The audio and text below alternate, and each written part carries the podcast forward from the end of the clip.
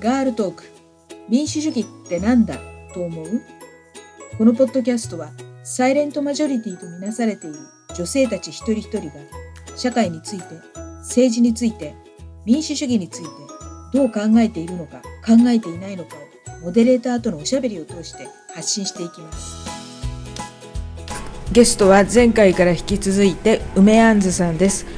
今回は梅あんずさんが主催している憲法ワークショップについて伺います憲法ワークショップまあ、あの一般的には憲法カフェとか言われてるんですけれどもあの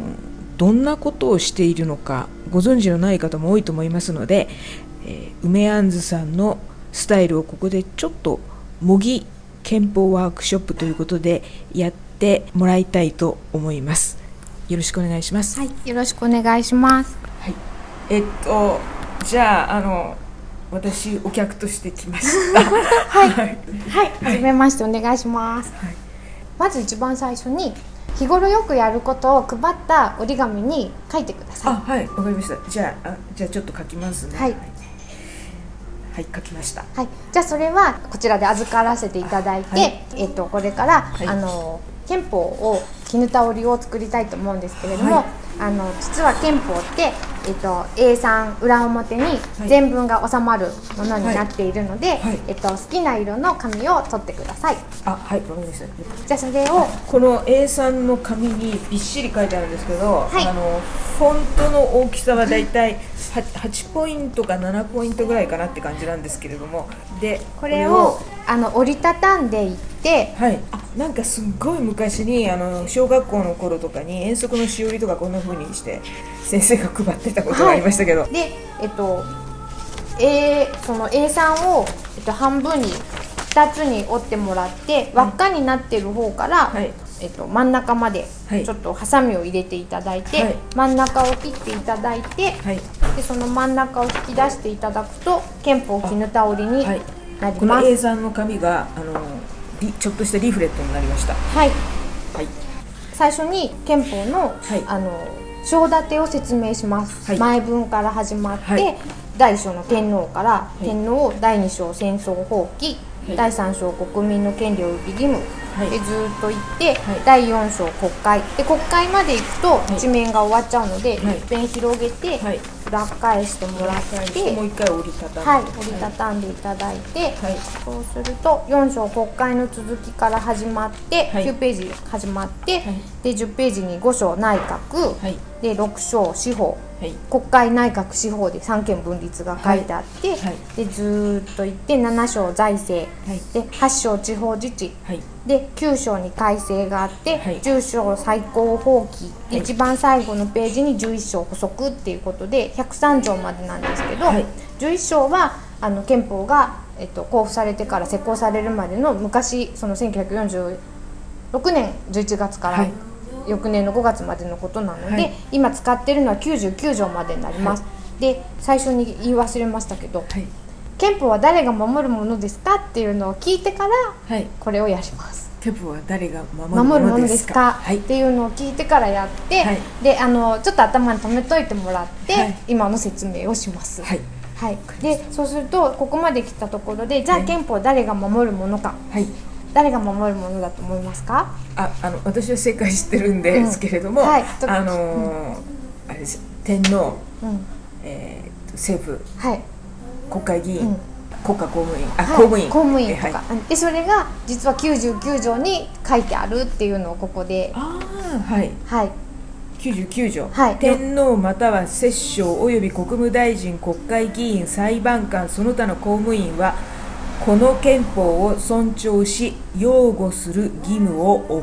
負う。はい。そう書いてあるので、はい、結局その国民って答える人が多いんだけど国民が憲法を守らせるものだよっていう、はい、権力を持った人たちにこの憲法を守りなさいよって言ってるんだっていうふうに矢印が変わるだけでもだいぶこの憲法の見方って変わってくるんじゃないかなって思います。でなんかそう考えると、憲法はなんか難しいとか敷居が高いとかじゃなくて、うん、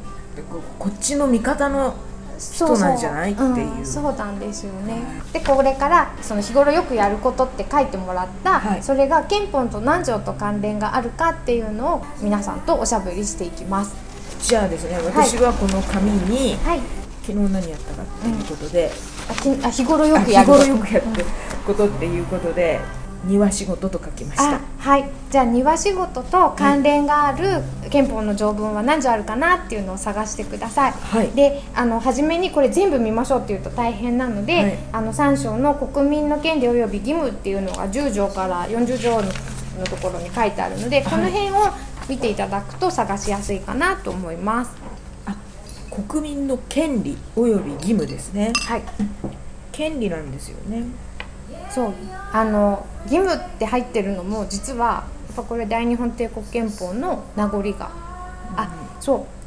う。日本国憲法って大日本帝国憲法のあの改訂版なのでなだから一章が天皇で始まっていて、はい。だからその比較してみてみるとあの、まあ、例えば2章の9条なんて1個だけですけど戦争放棄っていう項は大日本帝国憲法にはなかったとか比較してみると分かります。でその第3章の権利及び義務って書いてあるけどこれもやっぱりその大日本帝国憲法の名残でこういう感じ、えあのーとそうん。えっと、正解不正解はないので、自分がこれだなって思ったものをどんどん上げていただきたいんですけれども。あわかりました。はい、えーっと私の庭仕事ですね、はい、庭仕事です。私の庭仕事は憲法にどんなふうに保障されているのかなんですが関連があるのでいいんです。保証保証されてるとか難しく考え考えずにこれかなって思うので。第25条すべての国民は、うん。健康で文化的な最低限度の生活を営む権利を要する、あはい。有する。はい。2項も読んでください。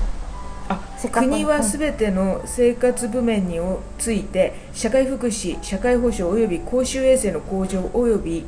増進に努めなければならない。はい。この私が庭仕事をするという文化的な生活はこの25条で保障されているということでよろしいでしょうか、あえはい。そうですね。あ、うん、でもこれ25条うんそうだと思うんですけど、なんかあのそんな固くなく、はい。ポンポンポン出してもらった方が伝わると思うんですよ。あそれよろししいでしょうかって言っちゃうと別にあの正解不正解はないかあそっかはい。らだからもう本当こじつけでもいいんですよ。はい。どっちかっていうと。はい。例えばはい。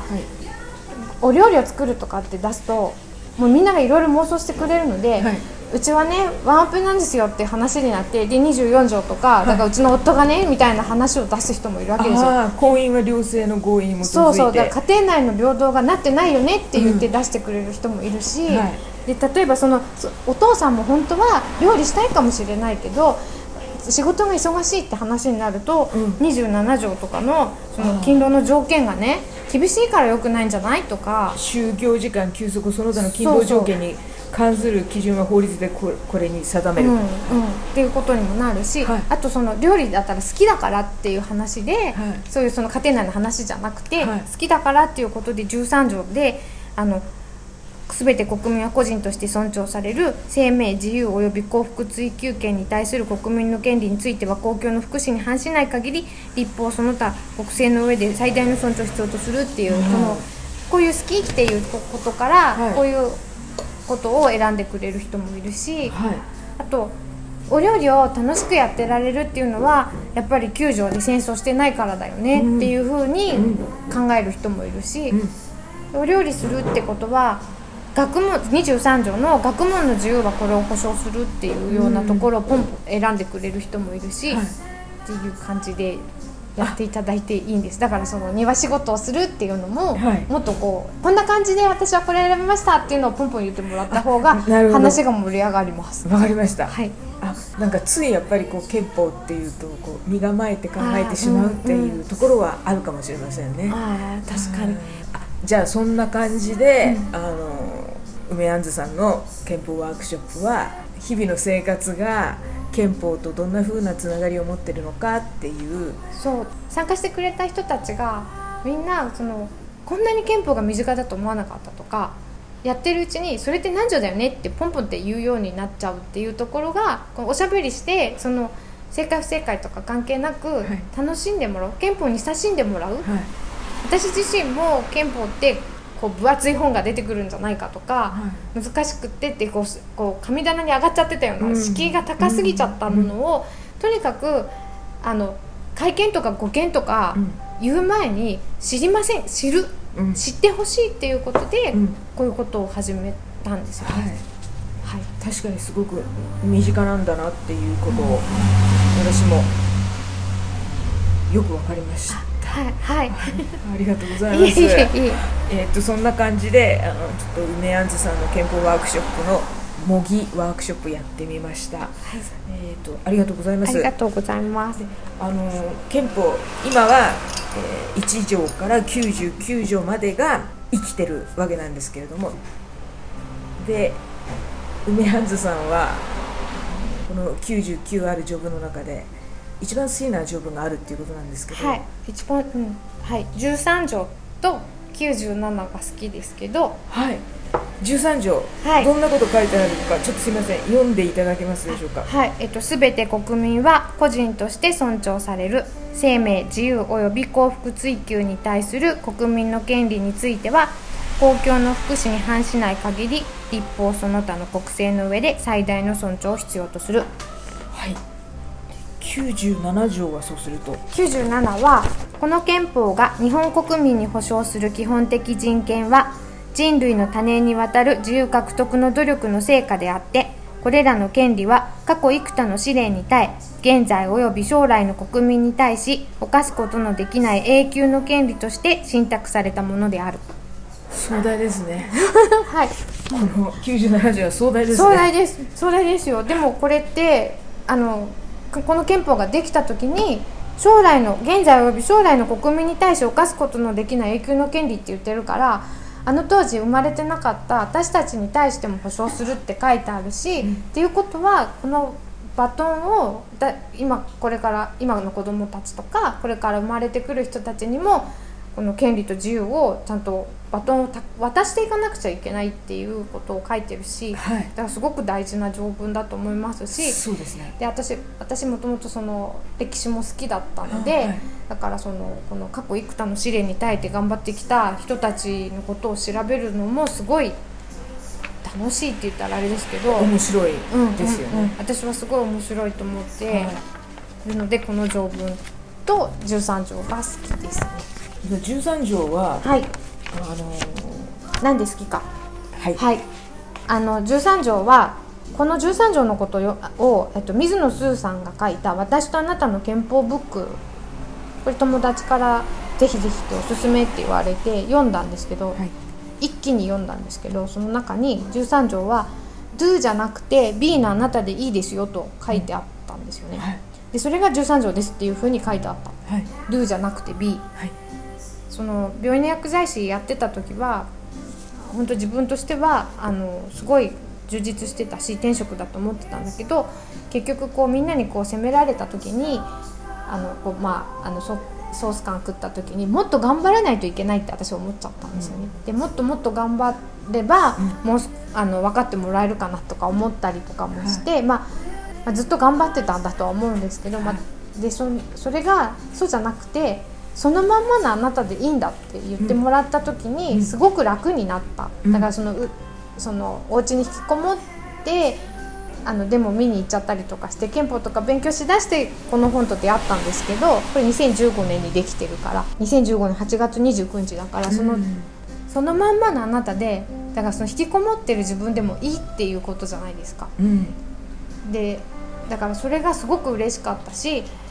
あのブラックな働き方させられてる人たちがすごく多いっていう現状とかも考えるとそんなもっともっとってもっともっとこう強要されることなんてないんだよって B そのまんまのあなたでいいんだよっていうのをみんなが知ったらもっと楽になるんじゃないかなってすごく思ったんですよね。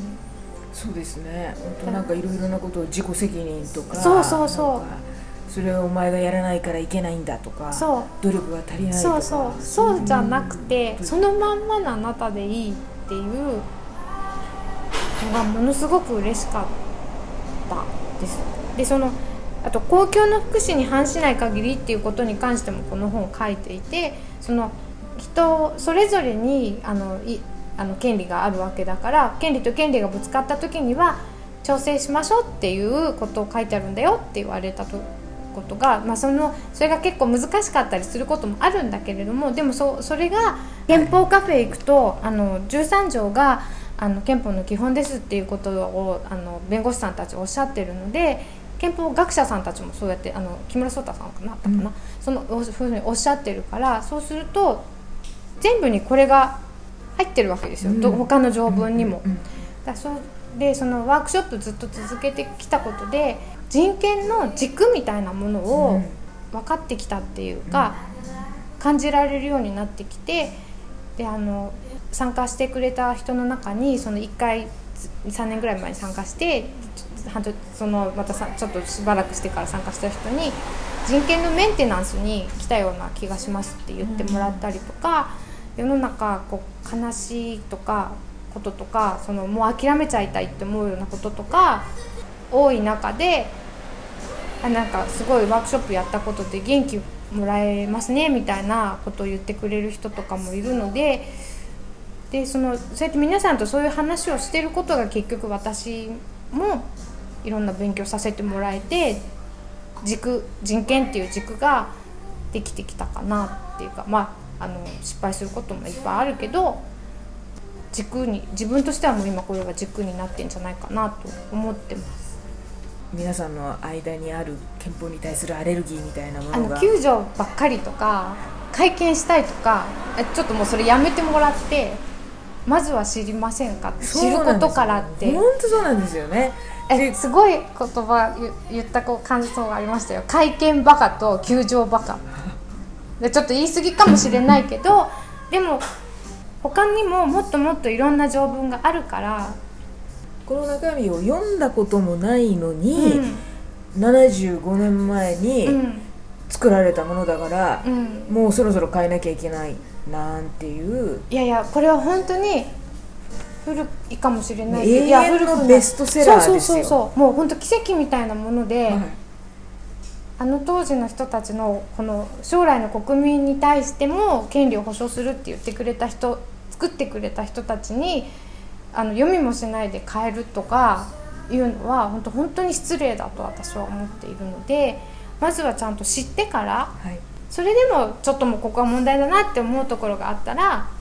変えたらいいと思うんですよ。例えば53条とかね。53条は例えば。あの国会開けって4分の1の議員が言ったら開けって書いてあるけど何日以内にって書いてないから、うんうん、何日以内に例えば2週間以内に開けとかね、そそういうのを入れましょうっていう話だったら議論の余地はあるけどその何も知らないででその個人として尊重されるっていうそれをその大事なところを変えようとしてるんだったらそんなの変えてもらう必要なんかないからって私は思ってます。今日はもう憲法が